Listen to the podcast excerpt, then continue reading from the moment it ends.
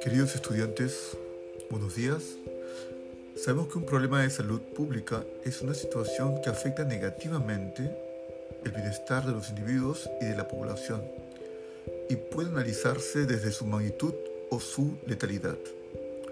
El Perú y el mundo enfrentan actualmente a la pandemia del COVID-19, así como a otras enfermedades que van calando en las personas adultas y en los propios estudiantes como la obesidad, la diabetes, el cáncer, el estrés, etc. En consecuencia, el producto de la experiencia de aprendizaje de estas dos semanas, como consecuencia del trabajo, será elaborar un protocolo que mencione la actuación en los distintos espacios de convivencia de la población como el hogar y la comunidad como una contribución para la solución de la problemática de salud pública.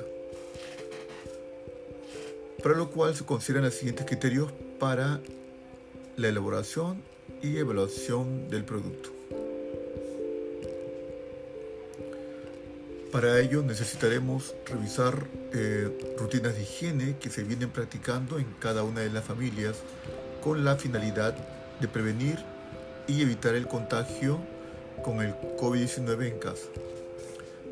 Identificaremos cuáles son prácticas deseables y qué otras podrían poner en riesgo nuestra salud al salir a buscar provisiones al mercado o cuando sus padres van a trabajar. Ante esta situación debemos optar uh, por repensar en qué estamos haciendo bien y qué necesitamos mejorar para poder mantener la salud de la familia y contribuir también al mantenimiento de la buena salud de nuestra comunidad. Es importante que aprendamos que las recomendaciones de prevención no son solo para los establecimientos de salud, sino también para aplicar en nuestra vida diaria en casa. Pensando en ello, revisaremos los siguientes temas que nos ayudarán a responder el reto del programa de hoy. El primer tema que abordaremos es la prevención y su importancia en temas de salud. El segundo es cómo protegernos de la infección del COVID-19, empleando esta información que les proveeremos durante, durante el programa, sumada a la información que cada uno de ustedes aportará en el cuadro de cuatro columnas que le estamos solicitando. Prevenir es tomar medidas. Esas medidas son comportamientos específicos. Por eso es necesario trabajar en la modificación de hábitos o conductas que puedan ponernos bajo algún riesgo de contagio. Además, la prevención también tiene que ver con la detección precoz de enfermedades, incentivar la actividad física, promover una alimentación saludable y realizar consultas médicas preventivas periódicamente. Pero es necesario recordar que en programas de los meses pasados les comentamos que existen los determinantes de salud y que son los siguientes. El ambiente, los estilos de vida, la biología humana y la atención sanitaria. ¿Qué es el ambiente?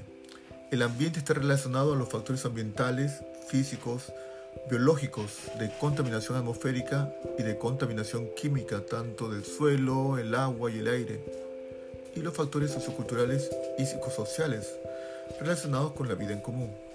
Luego tenemos los estilos de vida, que están relacionados con los hábitos personales y de grupo de la alimentación, actividad física, adicciones, conductas peligrosas o temerarias, actividad sexual, utilización de los servicios de salud, etc.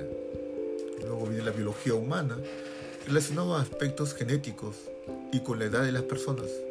Y por último, la atención sanitaria, que tiene que ver con la calidad, accesibilidad y financiamiento de los servicios de salud, como postas, hospitales o clínicas que atienden a los individuos y poblaciones. Entonces, eh, para evitar el contagio con el COVID-19 debemos seguir las siguientes recomendaciones. Número 1. Lávate las manos a fondo y con frecuencia usando jabón y alcohol al 70%. ¿Por qué? Lavarse las manos con agua y jabón o usando alcohol mata los virus que pueden haber en sus manos. 2. Mantén una distancia mínima de un metro frente a cualquier persona que tosa o estornude. ¿Por qué?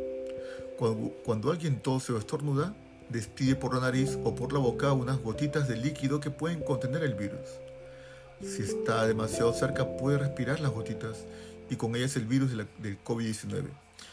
Si la persona que tose tiene la enfermedad. 3. Evita tocarte los ojos la nariz y la boca. ¿Por qué?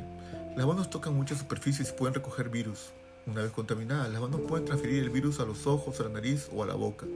Desde allí el virus puede entrar en tu cuerpo y causarte enfermedad. 4. Tú, como las personas que te rodean, deben asegurarse de mantener una buena higiene de las vías respiratorias. Eso significa cubrirse la boca y la nariz con el codo doblado o con un pañuelo de papel al toser o estornudar. El pañuelo usado debe desecharse de inmediato. ¿Por qué? Los virus, son los virus se propagan a través de las gotitas. Al mantener una buena higiene respiratoria, estás protegiendo a las personas que te rodean de virus como los del resfriado, la gripe y la COVID-19. Por último, número 5. Permanece en casa si no te encuentras bien, si tienes fiebre, tos, dificultad para respirar, busca atención médica, sigue las instrucciones de las autoridades del Ministerio de Salud. ¿Por qué? Las autoridades nacionales y locales dispondrán de la información más actualizada.